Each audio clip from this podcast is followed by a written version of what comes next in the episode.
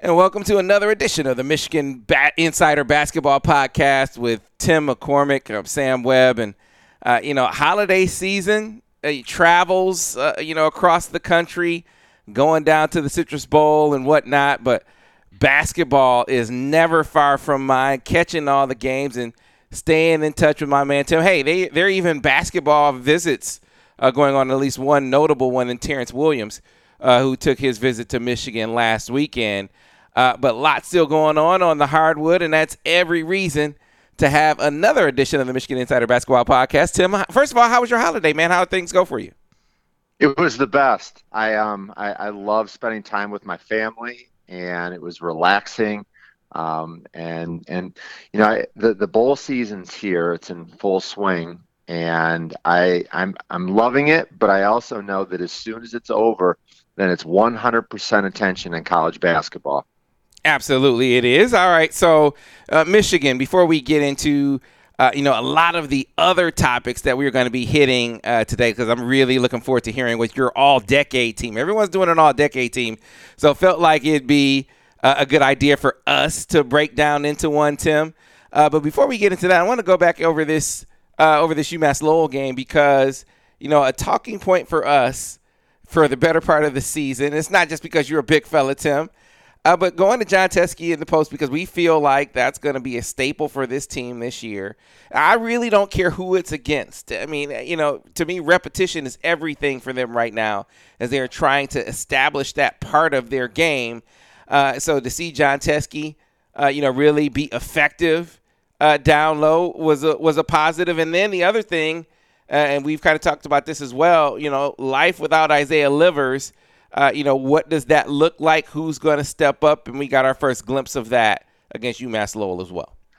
Well, yeah, and the the game against the River Hawks, I've never heard of a River Hawk before, um, was really a non-test. They're small, they're not very athletic, and and I, and I do think though that it's a, a really good opportunity to flex your muscles and keep working on your post game.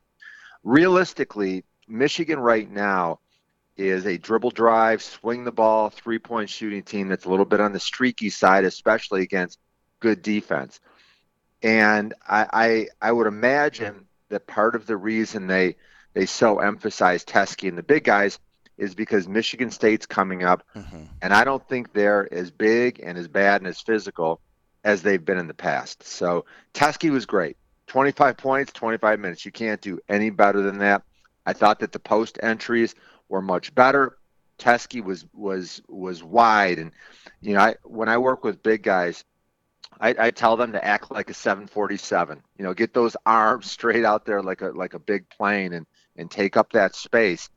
And and 54% from the field, that's good in any game against any opponent. But but I, I really liked the the contributions with that jumbo lineup. Brandon Johns, Castleton, Austin Davis combined for 17 points, 16 rebounds. I thought Castleton was really active. You know, he um he probably had his best rebounding game, but he also had three assists, which is outstanding. And when I when I think about you know New Year's resolutions for this team, they need to find a way to get some easy points, mm-hmm. and they they don't get a lot of offensive rebounds. That that's a weakness. Maybe that's structurally the way that Juwan wants to play, getting back and, and protecting in transition. But they had 10 offensive rebounds. That, that's pretty good. And then also, they only had seven free throw attempts.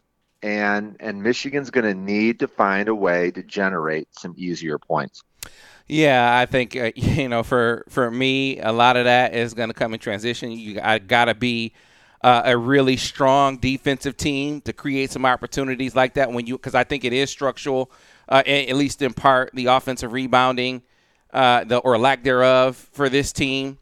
Uh, so they do stress getting back. But that, you know, I, I, think to your point, really makes it mandatory that you create some of those some of those run out opportunities uh, with some strong defense. But uh, you know, I, I, know you, you mentioned uh, you mentioned the the assist game that Michigan. you know, number of assists that they were able to get. Colin Castleton with three assists in the game. But how about Xavier Simpson? Uh, in that contest, Tim, with a double-digit assist effort. Well, once again, he um, he's a facilitator in a big way, and I I I love the recognition that he's getting. He passed Antoine Joubert, uh, and I I, th- I find that really interesting. Uh, Judge was was um, you know my point guard along with Eric Turner, and no one would have guessed that that such a prolific scorer in high school and in college he was a very good scorer was was actually up there in the all-time assists at Michigan. Did you realize that? I did not. I did not. And it, you know, you mentioned Eric Turner, uh, a guy who's near and dear uh, to my heart, a Flint Town, uh, Flint Town legend. Uh, you know, when you when it, it makes you appreciate though when you mention Xavier Simpson's name uh, up there in the annals of Michigan basketball history, it makes you appreciate uh, just how steady and just how consistent uh, he has been as a facilitator, as you mentioned, for this team, and that's one of the reasons why I I, li- I like this upcoming game out the gate, Tim. I, I, well, not I know they played a couple of Big Ten games, but you know as they as as Big Ten play resumes, because I know you've talked about this before, as have I, uh, but you know the Michigan State blueprint from last year is not going to change.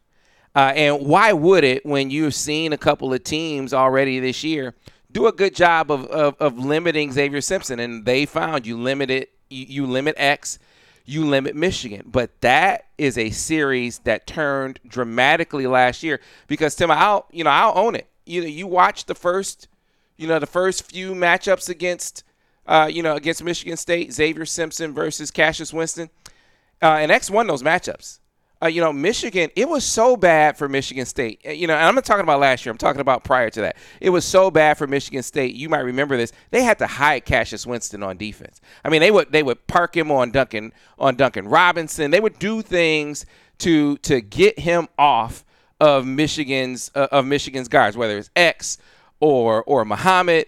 He could not. Cassius could not stay in front of Michigan's guards. And so you get into last year where Eh, you know, they they got to come up with a different strategy. First of all, Cassius is much more potent offensively, a dominant player offensively, but defensively, what do you do? And they started switching Michigan's ball screens, and Michigan had no answer, Tim. Uh, in all the matchups, Michigan could not take advantage of, of the, the switching that Michigan State uh, did effectively. Two things happened. Number one, you got Teske on on Cassius in the in the post, and Michigan couldn't get the ball there. Uh, and then you go back out, you go back out on the on the perimeter, and you ordinarily when you switch a big on on on a on a guard or big on X, he's able to blow by him. That wasn't the case with Michigan State last year, and they nullified Michigan offensively as a result. So I like this matchup for that reason to see can Michigan do a better job of contending with that. Yeah, I um I, I like where Michigan is in their guard play. Uh, Xavier is averaging 10 assists per game over his last three. Um, the drop coverage and pick and roll is is going to be much more effective against Cassius. Cassius has not been the same player as he was last year um, for for reasons on and off the court. Yeah. Um, he's a little bit injured, and and so. So um, question question and, for you, Tim. Just just question. You you think you think Michigan will play a- as much drop coverage against Michigan State with, with, with Cassius as they have against other teams? I do. I do. And and and I, I think that um, the the this reminds me a little bit of when Michigan went to the Bahamas and nobody really knew what to expect. Iowa State wasn't sure. North Carolina, Gonzaga. There was not a, a, a depth of, of scouting that they could pull from. And, and over the last two weeks, I think that Michigan has been working very hard preparing for Michigan State. Mm-hmm. Remember, Michigan State plays Illinois before Michigan on the second or third. And, and so I think Michigan's going to come into that game with some wrinkles that we haven't seen that, that Tom Izzo hasn't seen and and I I um I think drop coverage will be part of it, in which John Teske is protecting the rim, and and and they're allowing Xavier to play Cassius straight up, try to retreat after he gets over that screen. Um, I think it's a good strategy. I, I really do. So yes, I, I, I believe Michigan will play drop coverage in their pick and roll. Yeah, it'll be interesting to see because he you know he he is one of the play, he is one of those players that can hit that mid range shot. you know, now, but can he can he make enough to beat you though? Yeah, yeah. They, they may they may right. treat treat it like Luka Garza. Yeah, yeah, and that and that may be the case, and and that could be uh, a in a very effective part of the strategy. Certainly, hope it is from from Michigan's perspective. What I like to say, what I like to to see against uh, you know against guys that are really potent offensively. Uh, is make them play some defense. And Michigan could not make Cassius Winston play defense last year. Tim, and that was a that was a huge deal. You got to be able you got to be able to make them pay for that kind of switch because Michigan couldn't make them play from the perimeter. You got to give you got to give Xavier Tillman a ton of credit uh, because I thought that as much as much as the, the focus was on Cassius last year in the Michigan State matchup, I thought the guy that turned it in their favor was Xavier Tillman with his ability to stay in front. Michigan's guards could not get by him. X couldn't get by him. Uh, JP couldn't get by him. If if guards can't beat bigs off the dribble, you got trouble, man. And that was the issue for, for Michigan because by and large, that was the, the most effective uh, you know, answer when someone went to switch the ball screens on Michigan last year, but it didn't work against Michigan State. Again, which gets back to my, my point a, I, you certainly got a probe, and hopefully they can get Xavier Tillman in some in some foul trouble. They are not as complete, I think, along the front line, uh, Michigan State, as they were last year. And then, you know, can you make can you make them pay in the paint? That's what uh, that's what I think we've been getting at over the last few weeks, and certainly getting some reps in this last game. Getting the ball in the post, you know, Michigan State's going to go back to that because it was so effective last year with those switches. Yeah, a, a, couple of things. Michigan State's guards are not as good as they were last year, and I'm not just talking about Cassius. I expect him to to get healthy and to, to get get you know get back to where he was. But Aaron Henry, Foster Loyer, Gabe Brown, without Josh Langford, their guards do not scare me. Mm-hmm. And then also last year, Goins was huge versus he Michigan. Was. He was, and and I even think Nick Ward gave them a, a lot of leadership and size. Um, so without those guys, look, Marcus Bingham has been he's been solid. I, I like Marble. I like, but they're they're not what they were last year. I'm not saying that that um, you know Michigan's going to go into that game favored, but I'm intrigued by Izzo versus Juwan Howard. Mm-hmm. Um, I think I think Isaiah Livers is going to play. I, I, I know. Really? That, yeah. I, I mean, I've always felt like a groin injury is a 10 day to two week injury. Um, you know, there's always differing opinions based on the severity, and I know that with the NBA now they're being more cautious and it's turned into a three week to a month. But I, I just think he's going to play. Um, it, it, it, it didn't look like he's in tremendous pain. I think Michigan's going to keep his injury close to the vest, and and I um I, I, expect him to be there. I think he's. I think he's probably. I think he's going to be close to 100. percent I'm hopeful. Yeah. Could be completely wrong, but I, I, haven't. Sam, I haven't talked to anybody. I don't have any inside information. I just. I just think he's going to be re- ready to go. Yeah, yeah. It certainly will be interesting. Interesting to see and a, a valuable addition to the fold if they can have him out there. Uh, just a, a couple of more notes on Michigan State really quickly. Are you surprised? Tim, that I'm I'm talking about Aaron Henry uh, specifically. I watching him, uh, you know, as they as the season unfolded last year, uh, as they made their way through the tournament. I thought that Aaron Henry was going to be one of the breakout players uh, in the Big Ten, and he still may be. He still may be. So it's not like the season's over. Uh, but to this point, he has not been the player that I expected him to be this year. I'm curious if you felt the same way or feel the same way. I went to watch Michigan State practice in in November, and and I was really particularly focused on Henry. There's a big difference between being a support guy surrounded by quality vets and then stepping up and being a featured weapon. And and last year he got open shots. The the defenses were just like he was an afterthought. He was catching the ball and people were trying to to find him and close out. Now all of a sudden he's at the top of the scouting report along with Cassius Winston, and and he's not getting the same caliber looks. Um, I, I, think that there's a lot of pressure that goes along with that, and and he, I think he's an NBA player down the road, but he's not there right now. Mm-hmm. And and just like a couple of their other players, I think they're capable of more. Yeah, uh, you know, I, I, admit, and I said this before, uh, man, you know, th- this game just has a, a, totally different feel to it uh, because of because of what Cassius is going through uh, you know, off the floor, on the floor and off the floor. It's just, uh, you know, something that is, uh, you know, a, a, real life circumstance that is just bigger than the game. Uh, but I, I just think his ability to go out there and still be there for his team. I, you know, I read a couple of, of comments from him where he talked about how he'd rather be any place but the basketball floor. But he he's out there because his, his team needs him. He's not just a guy; he's the guy you know, they, they need him. And then he said, you know, it's also for his family. You know, his family needs to see him out there. Uh, and just to see the kind of strength that that kid is showing, uh, it is it's an amazing feat and show of of of strength and selflessness. Yeah, the, the tra- yeah the tragedy with his brother is so so incredibly sad, and I can't imagine the grief he's felt. And I hope he can get back that that love of the game. Um, I, I, really really like his family. His dad is a great leader. The U of D Jesuit community has put their arms around Cassius. You know that his teammates and his program are, but I just don't know how you deal with yeah. that. Um, I, I, don't, as a teammate, as a friend, as a family member, I don't even know what you could say or do to, to ease that pain. And so it's unprecedented, unprecedented. And, but I will say this, that I, I think he, I think there's a very good chance when Michigan, Michigan State play, he, he's probably going to be the best player on the court.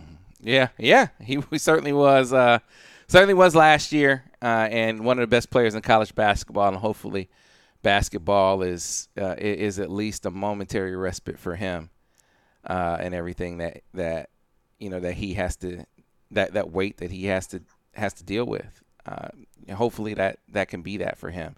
Uh, at any rate, Tim, let's let's get back to something more trivial by comparison, and that's just the you know the game, the matchup uh, going up to East Lansing. You know, fortunate for Michigan, they got guys that know what it's like to go up there and win and, and win and uh, and and and win emphatically. And certainly, X was on the floor when Mo Wagner put on one of the all-time great moves in Michigan basketball history. I'm sure you had a couple dribble drives and where you go behind your back crossover behind your back and went to the rim, didn't you, Tim, in your day? yeah, when I was when I was sleeping at night, I was dreaming. I, you know what? I would imagine in in all of my elementary, middle school, high school, college, MBAs, I bet that I never went behind my back unless it was an accident. well, he left. Uh, he left Nick Ward on on the deck on his way to the rim.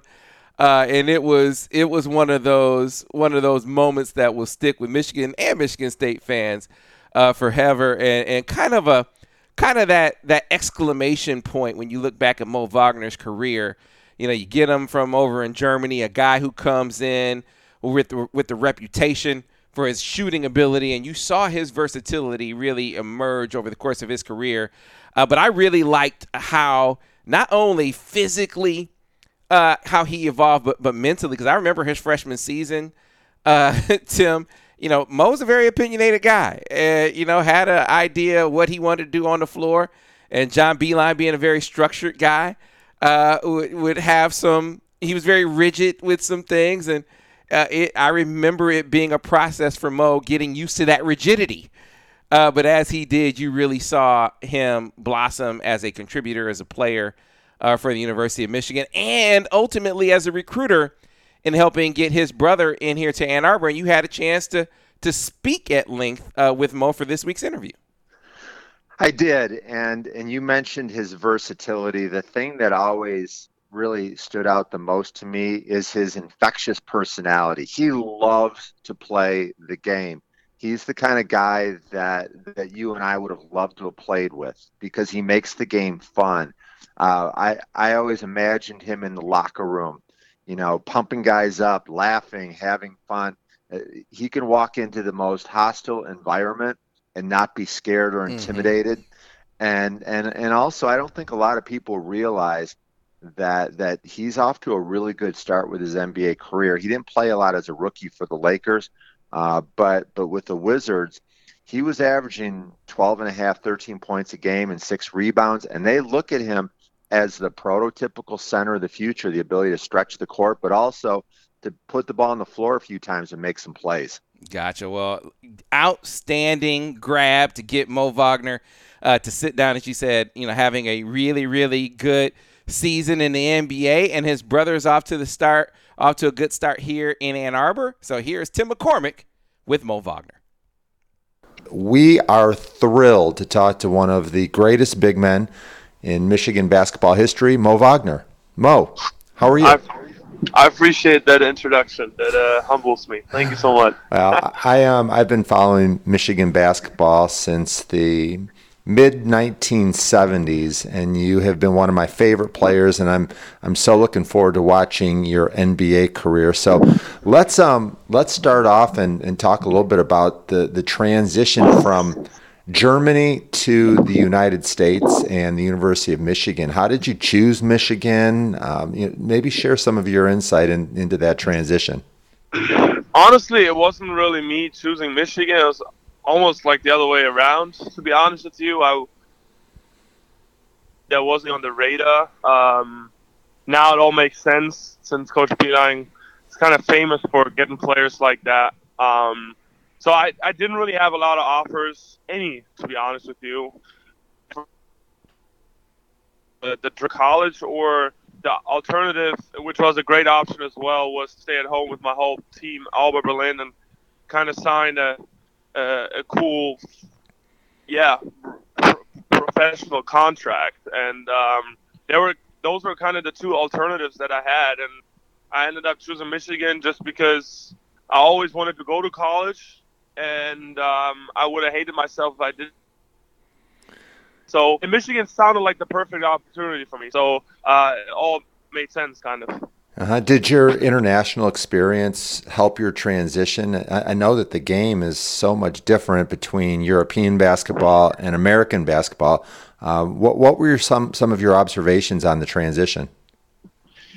Um, I mean, so it's funny because Coach Beilein's basketball, I think when you watch his college games, like there's as European as gets in terms of slow down, uh, play controlled half set offense, pass the ball, share the ball, ball moves from side to side every possession. Um, so that transition wasn't even that big. It was more the athleticism um, and the strength of every single player, regardless whether they're in college or the pros, it's just a different level of of, uh, of the athleticism here in the states, and that was something he as a 17 year old skinny white kid from Germany. It was uh, yeah, it wasn't necessarily the easiest thing at first, and something I had to get just adjust to, but um, it worked out well for me in the end. It was obviously fun to compete at that level and have a new challenge. Hmm.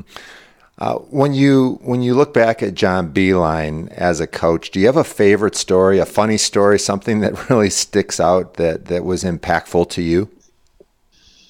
Wow, I have a lot of favorite stories. I mean, Coach Beilein was it was funny because I think the whole plane crash accident kind of changed. It was it's always cool when you like or interesting when you like spend so much time with someone and you kind of see that person change um, and I think that incident changed him a lot in, this, in the terms of that he got.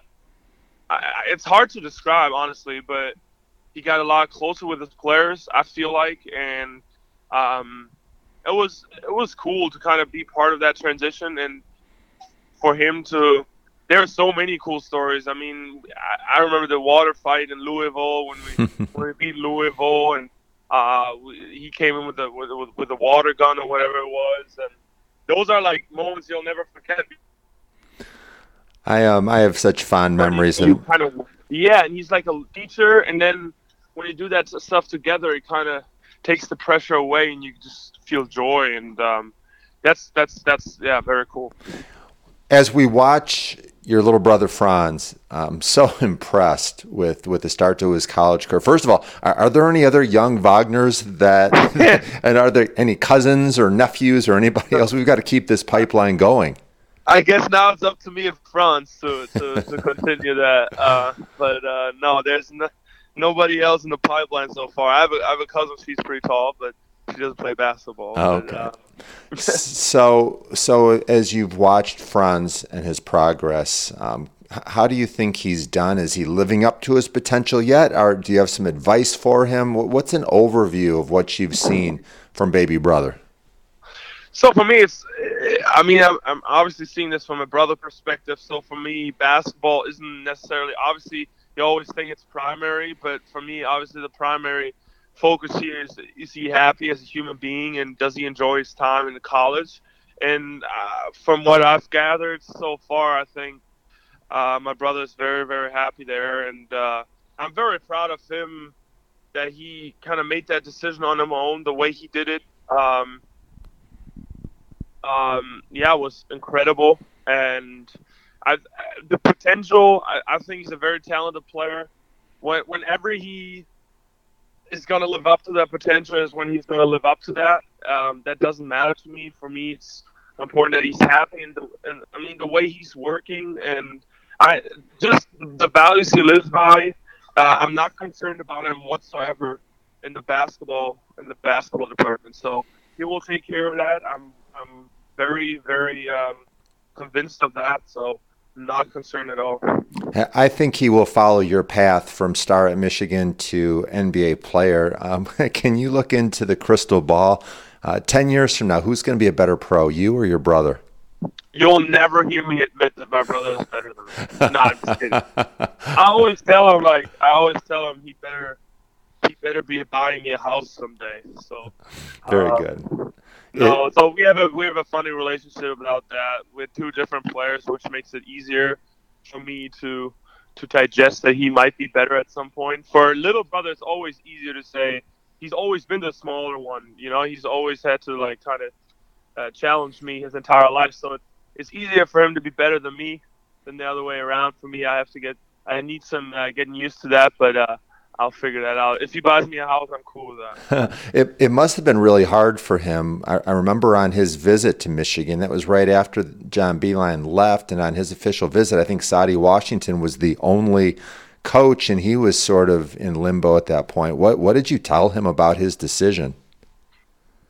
honestly, it's it's funny because like it was like a shock moment. I mean, no one kind of knew, and I didn't really know what to tell him. And what really stuck out to me about that weekend was that my brother still wanted to look at everything, and it was it was cool because it kind of took the pressure out a little bit. So me and the coaches, we kind of did it together. We just walked through the, the study hall, all that stuff, the, the arena, the PDC, and we kind of let let Fran- Franz handle the schedule.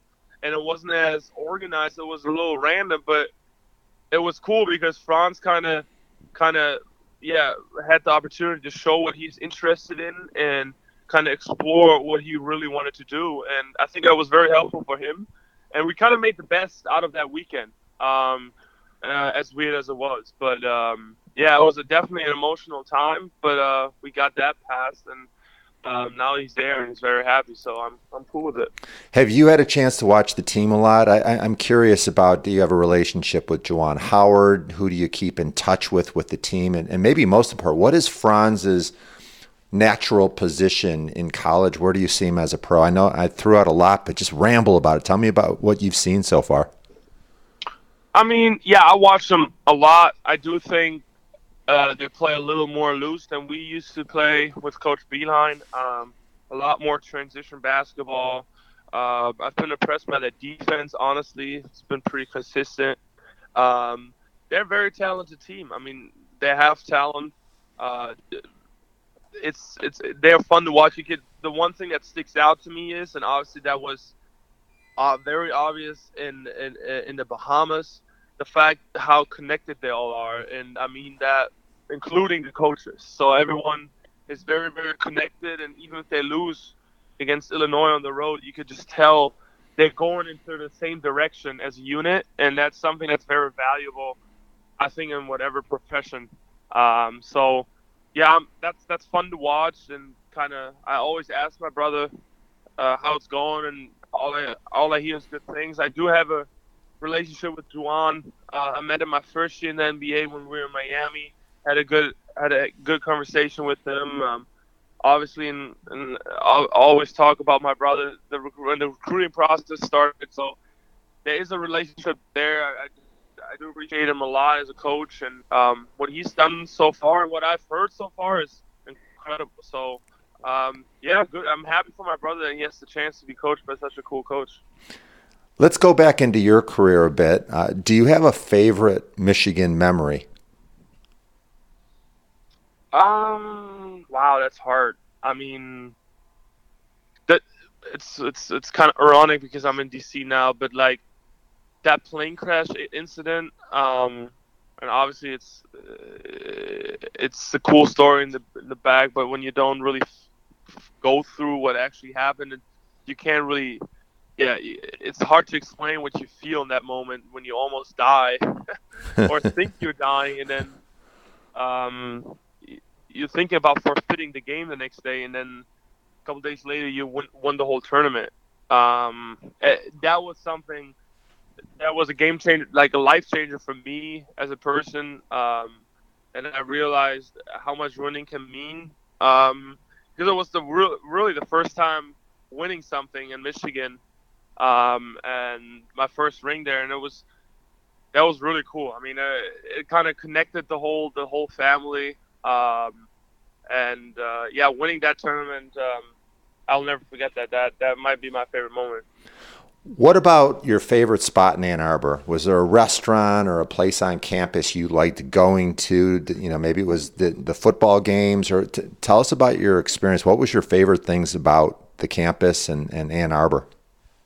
Oh, I mean, son, it's funny. Like when you go to college and you're not from here, like the sample size is obviously very low of the college campuses you go. So you almost take it for granted how cool it is. And now being around in the states a little, a little more after five years living here or four and a half, you kind of realize how cool Ann Arbor actually is. So the fact that, that, that the city or the campus is right in the city um, was awesome. I don't necessarily know if there's a favorite food. I think Neapolis is one of my favorite food spots. I don't know if you know that that spot. Um, mm-hmm. But yeah, I mean, there bunch of good food. I really like because it's not too much going on there, but it never gets boring. Like I love I love Ann Arbor a lot. All right, here let's do some rapid fire questions. Just first thing that comes to your mind. Um, let's see. How, how about who's the most famous person in your cell phone? Uh, Kobe Bryant. Where did you meet Kobe? Uh, I met him at a workout um, was kind of coincident. Uh, he used to he worked out Giannis one time, and I was in the area, so um, yeah, I kind of snuck into that workout and watched, and that was right when I got drafted by the Lakers.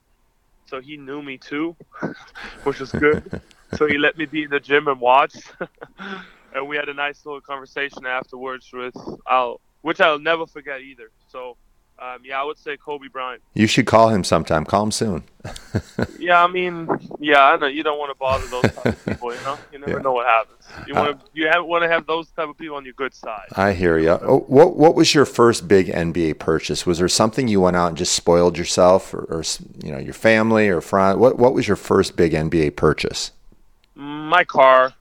I remember I got. I never. I was like, I can't even drive. Why? Why the why the heck am I having this car? But for me, it was like I'm in LA. You kind of need a car to get around. Mm-hmm. So uh, I bought a car, and um, yeah, for the first week or so, I couldn't fall asleep because I was like, "Who am I?" Because in the NBA, a lot of people don't know that you don't get paid till November. Right. So as a, as a rookie, you get drafted in June, and then the first check comes middle of November, second week of November. So that time in between, you kind of got to figure stuff out by yourself. So to buy a car in that period of time seemed like a very bold move at that point for me. So um, yeah, I couldn't really fall asleep. what what kind of car did what what kind of car? I bought myself a Range Rover, but I, I will say this: I'll never regret it uh, after that. So Good I for you. Fall asleep for a couple nights, but after that, I'm yeah, I'm a very blessed uh, kid. No, you deserve a, Range Rover. Absolutely, you're an NBA player, Mo. That's great. Yeah. Um, who do you keep in touch with? Uh, uh, from Michigan. Yeah. Who, who, who are your Who are your guys? I mean, we almost everyone, honestly. Uh, uh, Duncan and I are very close. Uh, we lived together my junior year, so that's that's one of my best friends. So I still talk to Caris, DJ, Derrick, uh, Zach sometimes. Like I'll talk to all of them. Andrew Dakich, if you believe it or not. uh, even if he goes to Ohio State, but like no, ev- like almost everyone uh, made some great relationships in that locker room and uh, in that facility, and yeah, I really enjoyed my time there. So no, I keep in touch with almost everyone. So our listeners will be very excited to hear that you were you you, you weren't there for a full four, but you you learned to hate Ohio State, right? I mean, I learned. So hate is a big word, but uh, I will say this: you, you kind of go with the flow. When the fans hate them, you like you play for your fans, right? So I, I will say this with the whole rivalry thing. I I always wanted to win every game, so I never I never hated an opponent more than a different one, um, just because I love basketball so much. But uh, you could just tell there's a different energy about Ohio State and Michigan State when you play them, and obviously you want to play well against them. So um, yeah, you kind of go with that flow and uh, try to perform at your best. All right, and I'm I'm dying to hear what do you want to do when you're done playing someday? Wow, that's a tough question. I'm I I hate that question. I'm not gonna lie, because I always tell like my friends that don't play basketball, like I like that I feel bad for them because if I didn't play basketball, I literally had no idea what to do after college, um, because it's so hard. Um, yeah, I, I really don't know. I, I love working with people. Um, probably do something like that. I hope the game continues to be good for me, so I can stay in that that area. Um, we'll see, but I hope that I don't have to worry about that question for at least another ten years. So uh, we'll see. I, I can see you as a coach. You're very cerebral out there, so maybe that's a possibility. Uh, But I, I- I would need someone who who holds me under control and kind of keeps me in check because I'm a very emotional guy, and I don't want to get caught up in that. I'll, So I'll work with you on that. Okay. All right, and then the final question today is, you know, can can you give our listeners an update on your NBA career? You're, you know, I know you had the ankle injury and you're getting over that, but man, you were playing some great basketball and your future looks really bright. Can you give us an update? Uh, yeah, of course. I mean, every time, yeah, I'm I'm very happy here in DC. I'm not gonna lie. I really enjoy my time. Uh, I think it's a great organization. It's a great opportunity uh, for a young kid um, coming from from last year in a situation where, and that wasn't no one's fault, but where you just uh, where, where I just didn't get the same opportunity, where there were different priorities, which is fine. And here I'm very lucky enough to be in that situation where people invest um, in me enough for me to make mistakes and play through those and learn from those. And um, yeah, I always say like I'm very blessed to be in this position. I'm not taking this for granted because to be 22 and to be in this league and to be able to be able to actually play is something, um, and have people behind you that believe in you is something that I'm very grateful for and very rare. So um, yeah, I'm very grateful, very very happy with my situation. DC is a beautiful city. Um, I've had success here, like we talked about already. So um, yeah, I always make the joke that we hung a banner here before the Wizards, and there we go. Now, now I'm trying to hang one with the Wizards. So that's the challenge. Uh, Mo Wagner, you're awesome and one of the best big men in Michigan basketball history. So appreciative and look forward to enjoying your NBA career and future and also your brother Franz. Continued success. Happy New Year. And thank you so, so much. Thank you, Tim. I appreciate it. Same to you. All right, my Thank you. friend. Thank you. My man. Bye bye. And we're back on the Michigan Insider Basketball Podcast with Tim McCormick, uh, Sam Webb here, and uh, Tim, I am just, I, I think you know this about me. I like the guys that have a little, a little edge to them that that are on the court, and there's a there's a presence about them that even if they aren't talking smack, you know, the way that they carry themselves, I just like that that kind of bravado, that kind of you know that kind of dog in a guy, and I felt like Mo gave that to this team. I think the way you phrased it was, you know, a guy that walks into any gym with no fear. Uh, and and I think you could take it to another level. A guy that walks into a gym, any gym, with no fear, and is able to give his teammates some of that courage too. And I think that Mo was able to do that. Sam, I, Mo Wagner is going to go down in Michigan basketball history as one of the, the most productive big men um, at the most opportune time. Think about when Terry Mills and Loy Vaught and Mark Hughes, they, they weren't necessarily featured. They weren't the best player, but they were big men that played their best in March. And and maybe more accurately, Chris Webber and Juwan Howard had similar swaggers, a little bit different players, but but they they played their best when the, the lights were brightest.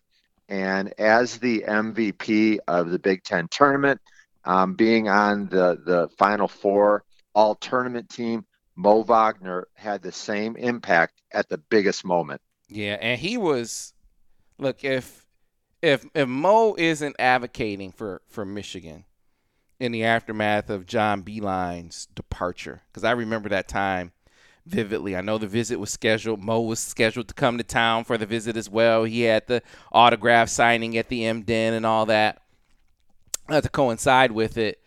Uh, but there was a real chance that Franz uh, w- was going to cancel that visit. I mean, to take a visit without a head coach, Tim, uh, to not know who the next head coach was going to be, uh, why come? And to you know, for for Saddi Washington, for Dre Haynes, for uh, Luke Yaklich, uh, you know, the the assistants here at Michigan to to still be able to, and Saddi especially, uh, to to be able to connect with Mo and say, hey, it's still valuable for him to come here on this visit. That was everything because he, by coming on the visit, he was able to to really see uh, and feel the other aspects of Michigan that still resonated with him.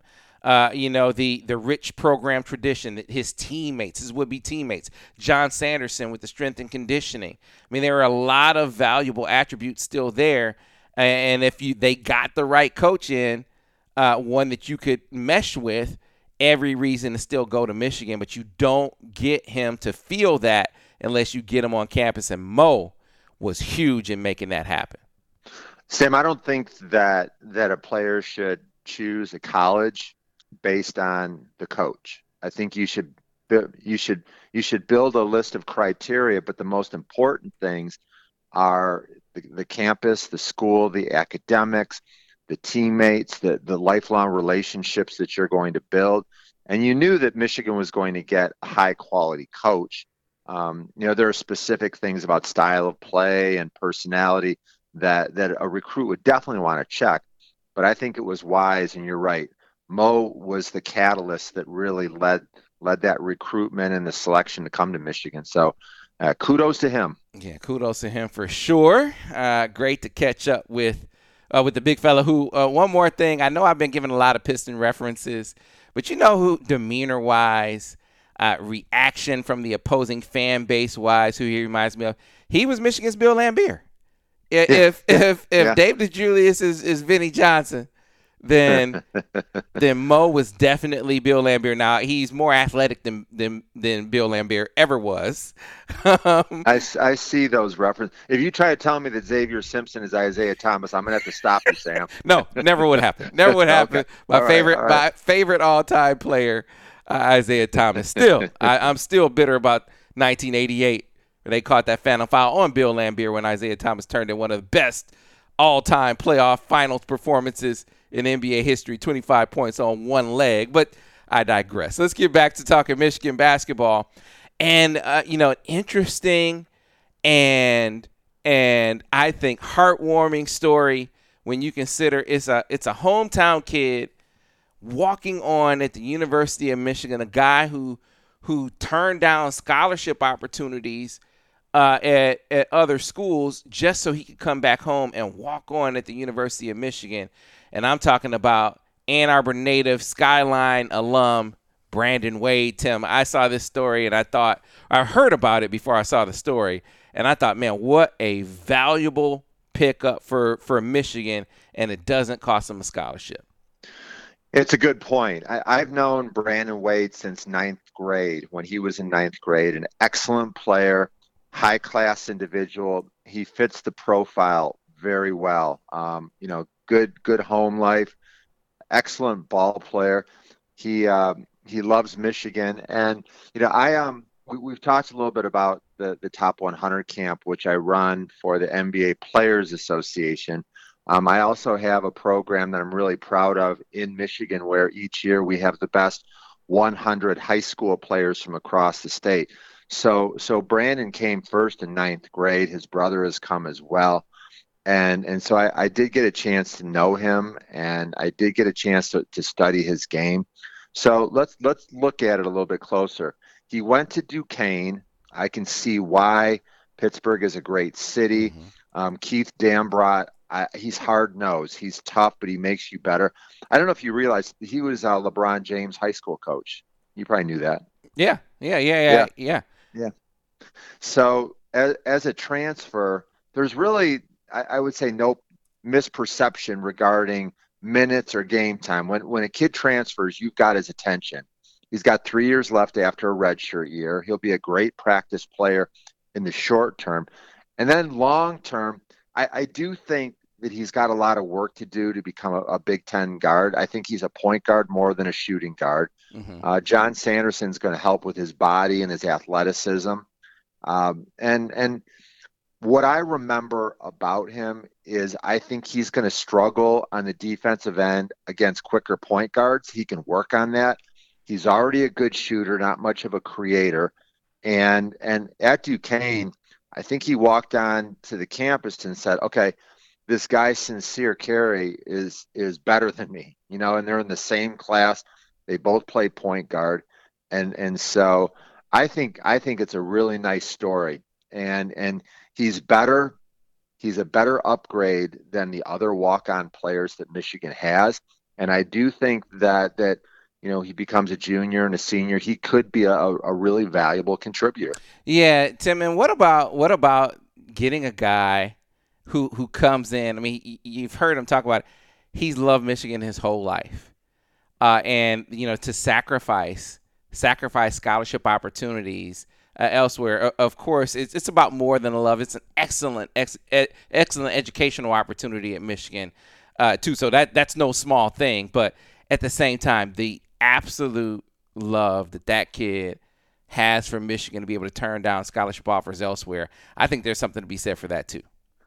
When um when we talk to our campers about recruiting, we always we always reference the fact that recruiting is a it's not a four year decision; it's a forty year decision, and so you don't want to pick a school that that you know doesn't have the the type of program, the academic program you're interested in you know some kids choose a school because they play on espn a lot or they like the color of the uniforms or their favorite nba player went there. Those are all misinformed decisions. By by deciding to come to michigan brandon wade is setting himself up for the rest of his life. He's going to network with people that are already familiar with him because he's from ann arbor and and and he's going to get an a plus education and he's going to have the same opportunity to become a player. You know what? If if he if he doesn't improve his skills, if he's already reached his ceiling, it doesn't matter if if he goes to Michigan or Duquesne or Schoolcraft College. You know, there there's a ceiling there, and so he's got the same opportunities here to develop his game and and his mind and his his his spirituality and his toughness, and he can do all of that in Ann Arbor same as he could anywhere else. Absolutely. Uh, and so, uh, really, really looking forward to to seeing him live that dream and give Michigan some some valuable depth. And like I said, without costing them a, a scholarship, you know, we we touched on the scholarship question uh, last week uh, with people having concerns about, hey, can Michigan fit all the guys in? Terrence, Terrence Williams, for instance, just came on on his visit to Michigan. Uh, by all accounts, hearing that things went great. I think Michigan. This is my opinion. Uh, you know, I think Michigan is it has moved into being the team to beat for him. I'm not quite quite ready to say they're going to get him. Uh, definitely want to speak at length, not just to him, but uh, to his to the people around him to get a, get a better feel for it. But I um, I have my strong gut feeling is Michigan feels like it's in a very good place with him. Uh, but to get back to the point about scholarships, you know, I think Michigan can can fit all these guys in with the with the with the assist of being able to use get some some really strong walk-ons like Brandon Wade. If you can get a, a scholarship capable caliber player that will walk on your team, that can free some things up, and I think there are a few avenues that Michigan can go down. Uh, in that regard, to kind of make everything fit. So, so, but we'll get to that. Uh, you know, talk recruiting more maybe in next week's podcast because I want to get to the all decade team. When you gave me this homework assignment last week, Tim, I was really excited about it because I want to hear your take. Uh, and this is something that uh, can be the subject of a great deal of debate because there's so many, so many great players that have come down the pipeline here uh, in the past 10 years. When you talk about, you know, a couple of national championship, uh, a ch- couple of title game appearances, multiple first round draft picks, a lot of guys to really choose from uh, for this great topic, Tim. Yeah, and when when you think about the last decade, this has been one of the greatest decades in Michigan basketball history. Think about two national championship game appearances, three of those seasons with 30 or more wins, two Big 10 tournament championships, eight first round draft picks.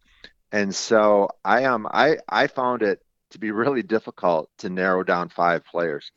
Yeah, so let's go with you first, Tim. I wanna I wanna hear where where you went with your all decade team, and then I'll or do you want to go position by position, or how do you want to do it? Uh, you know what? Let me run through it, and okay. I want to hear yours because right. that way you can get some flow. Okay, I got you. uh, so my point guard was my easiest choice, and I think that that Trey Burke, you, you can't argue with that. He and Cazzie Russell, the only national players of the year for Michigan, uh, the Final Four, the big shots. 19 and 6 as a sophomore. He's my point guard, and that was easy. Uh, my shooting guard, Nick Stauskas, Big Ten Player of the Year, Elite Eight. He won a Big Ten title. And I like the fact that that he evolved as a freshman, only a shooter, and he, he learned to put the ball on the floor. I, I, I've been really surprised that his NBA game never really emerged. He's overseas now, but he's my shooting guard. Mm-hmm. At small forward, I picked Tim Hardaway Jr. Uh, that was more of a you know, three-year starter. He he really paid his dues. Uh, 1,500 career points, all Big Ten, and just a, a, solid ball player. Really good on defense, good teammate. Um, my first big man is Mo Wagner, emotional leader. Um, you know, one of the the winningest teams in Michigan history. Final Four All Tournament team, Big Ten tournament MVP. I um I just I had to have him on no matter what. He, he's certainly deserving, but he, he came on our podcast, Sam. Got got to give that kind of love. So I, I'm afraid that you might be a little angry with my my fifth starter because, you know, I thought about Iggy uh, as a as a natural four. Um, Zach Irvin, I really I, I, always liked his game. Charles Matthews, stopper on D. Jon Teske hasn't finished his decade, but he certainly would get a lot of credit. But I didn't go with a big man. I went with a guy with a big heart, and he's one of my favorite Michigan players ever.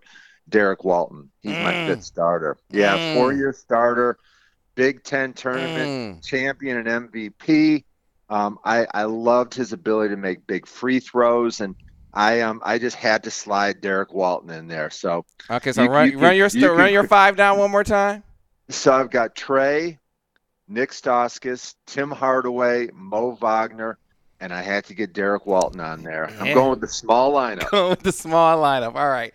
So I, like you, uh, I went with Trey Burke as as the point guard. Uh, you know, my as I look back over the past ten years, I think he was the player of the decade, one of the all time greats in Michigan basketball history. Uh, you know, the shot he hit against Kansas mm-hmm. in the mm-hmm. Sweet 16 yes. down in Dallas was it was the the, the biggest moment I've ever been present in, in any sport that I've been present for. It was an unreal performance, what, an unreal shot. What about Jordan Poole's shot? I think it was better. I think it was better. I think it was better than Jordan because because because Kansas was a was a better team. I mean, yes. and, and and and you were in Kansas. You think about I was there, Tim, and all the Kansas fans that were there, and all the Big 12 fans that were rooting for Kansas. They thought that game was over uh, and Trey Burke put the team on his back and uh, like he did all season. I mean, you know, Big Ten Player of the Year, National Player of the Year, uh, and a guy who could have left, could have left after his freshman season and maybe been picked uh, in the latter part of the first round, but came back for his sophomore season, uh, led his team all the way to the to the title game. Like you, that was the easiest pick for me. Uh, as I got into into my garden wing spots, that's where I started to get a uh, you know a little a little flimsy because I love Derrick Walton. You know, D. Walt is a guy that I've covered since I covered since uh, his freshman year in high school. Mm-hmm. Love the the evolution of his game. You had to teach him, you know, coerce him into being less.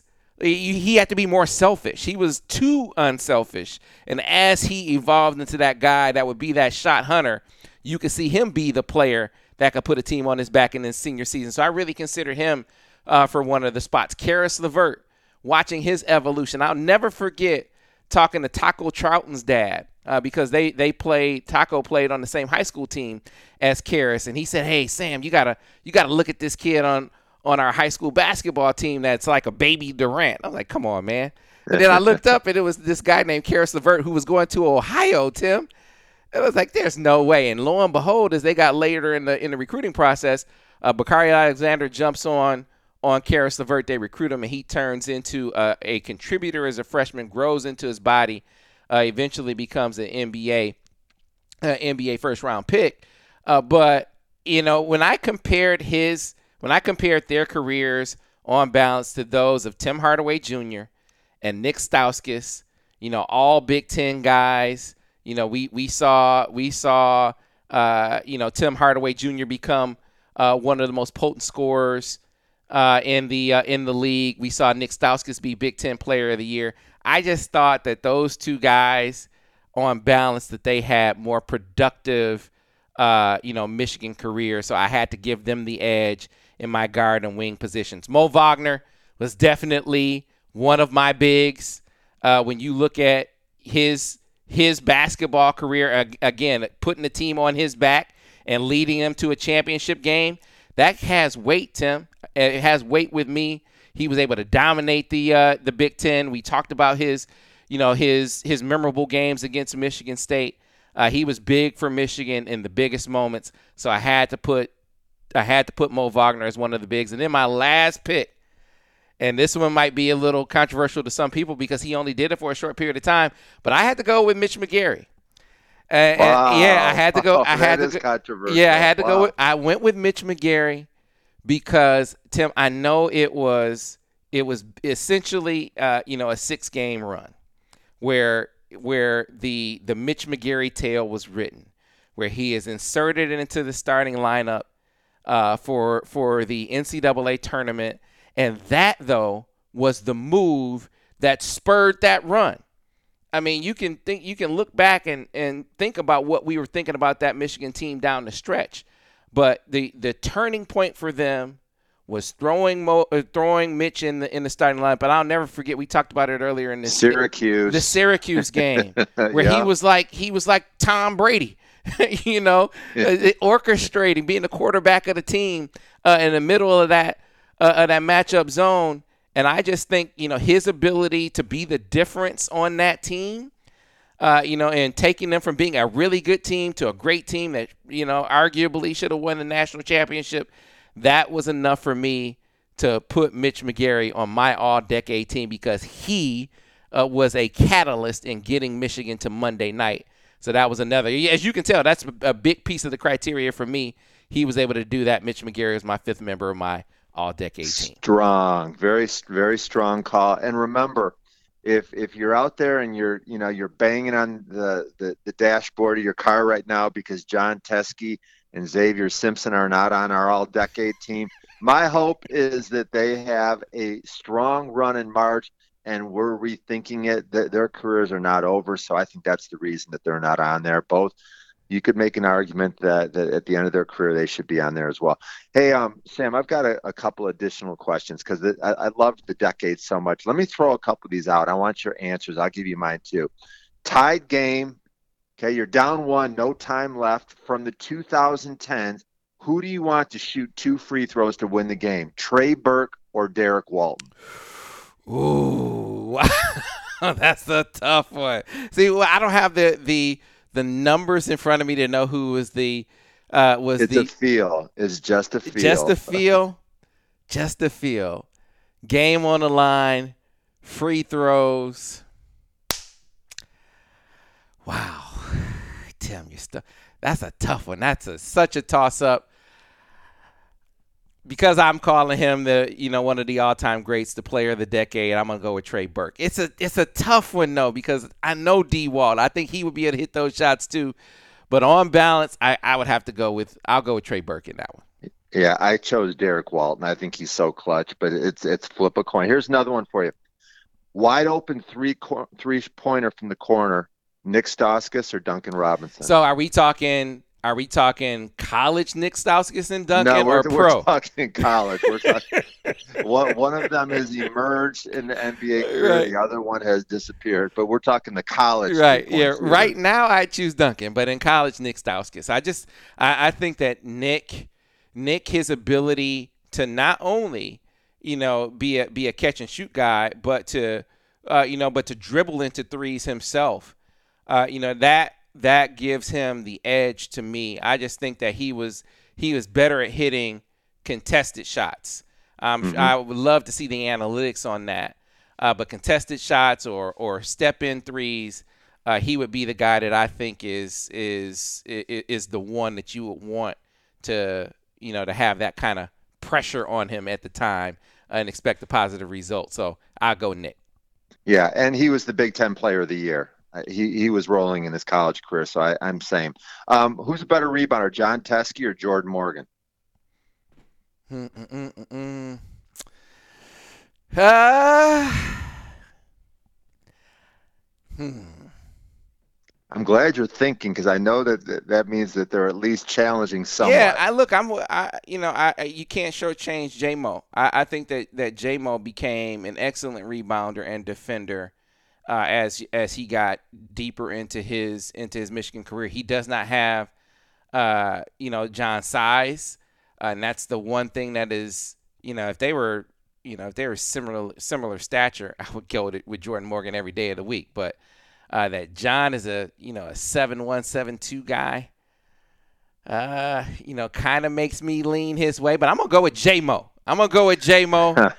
prior to prior to UAD, and I'm gonna say that that he would be the guy that I would count on to go get that big board. I saw Jordan Morgan in high school, and I was shocked at how much he improved. He changed his He body, sure did. and and and I remember his yeoman work against Michigan State on the boards. But I'm going to go with Teske because I, I still wanted to give him some love for my all-decade team, and I didn't do it. So I'm going to pick Jon Teske. Yeah, I'm with you on JMO. JMO was he wasn't just a different player physically from his high school days. He was a different player mentally too. Uh, so I, I mean, you talk about a guy remaking himself. uh, You know that that dog mentality that I like to see. Rarely do you see a guy become a dog. You, I think you either have that or you don't. He is one of the exceptions to that rule. He became a dog at Michigan and was a big part of their success during his run here. All right, two more, two more. Who's a better defensive player? You need to lock somebody down that's not Payton Pritchard, uh, Charles Matthews or Xavier Simpson. Charles Matthews. Charles, Charles Matthews. Matthews. That, that that one was one of the easier questions, and that's that's no slight to X. I think X is is is a really good defender. I know the Payton Pritchard thing is is fresh in people's minds, and I get that. Uh, but I just think that the the the versatility, uh, how many positions you could guard with with Charles Matthews. I mean, he could he could guard a quick point guard. He could he could guard a long wing if if you're in a pinch and you need him to battle, uh, you know, maybe a uh, you know a a, a four man that isn't necessarily the you know a a big brawny guy. Uh, I think he could guard four positions. So that's one of the reasons the the the defensive versatility with Charles Matthews that makes me say without hesitation I would pick Charles. I, I, I chose the same. Last one, the most underappreciated player in the last decade: Zak Irvin, Zach Novak, or Muhammad Ali Abdur Rahkman. Wow, that is a great question. Um, and I think you can make a case for all of them, but I would say Muhammad. I would say Muhammad. I think that people, I think that people appreciate what Zach Novak was for this team. He was the heart and soul of uh, of of Michigan at a point where they were trying where they where they had to make the turn. You know, it, it, it was the bridge to the Trey Burke era. Zach Novak was, and you know he and Stu played a huge role in empowering Trey uh, to become what he was here at Michigan, the kind of leader that he became here at Michigan. So I think that people have an appreciation for exactly what Zach Novak meant during his time here. I just think that in Muhammad's case, he was so quiet, so unassuming. You know, people didn't. You know, he, he, he people just didn't really hear a lot from him. Uh, but the the number of big moments he had here, whether it was against Michigan State or or Purdue, uh, you know, a guy who uh, another guy instrumental in a championship game run. I just think Muhammad is is is the most unappreciated guy of the three you mentioned. Yeah, I I went with Zach because I I feel like he was in on the ground floor. It seemed like so long ago, but he um he made big shots. He played out of position. He rebounded. He was a leader. I I just think that he was a very good player that was underappreciated. So so that that was fun. And as we wind up this decade, very exciting that a week from now when we talk again we'll be talking about Michigan versus Michigan State. Hopefully, one of three this year. Absolutely. And, you know, I think that this is, as I said earlier in the show, this is a great. Uh, you know, a great starting point, you know, to the to the year as far as, you know, the Big Ten is concerned for Michigan because this this will test them. This will test them their their improvement from last year against the team with this kind of scheme, their improvement over the course of this early season, where teams have tried to take away uh, Xavier Simpson some successfully. And you know, Michigan State will try to do the same thing. So, really looking forward to it. We'll recap it in the next podcast. Tim, have a happy new year, man. Uh, a lot of fun as always. Looking forward to next week. Sounds good, and, and let's get um let, let's get a Citrus Bowl victory too. That'll make me happy. All right. Until next week, thanks for listening to the Michigan Insider Basketball Podcast.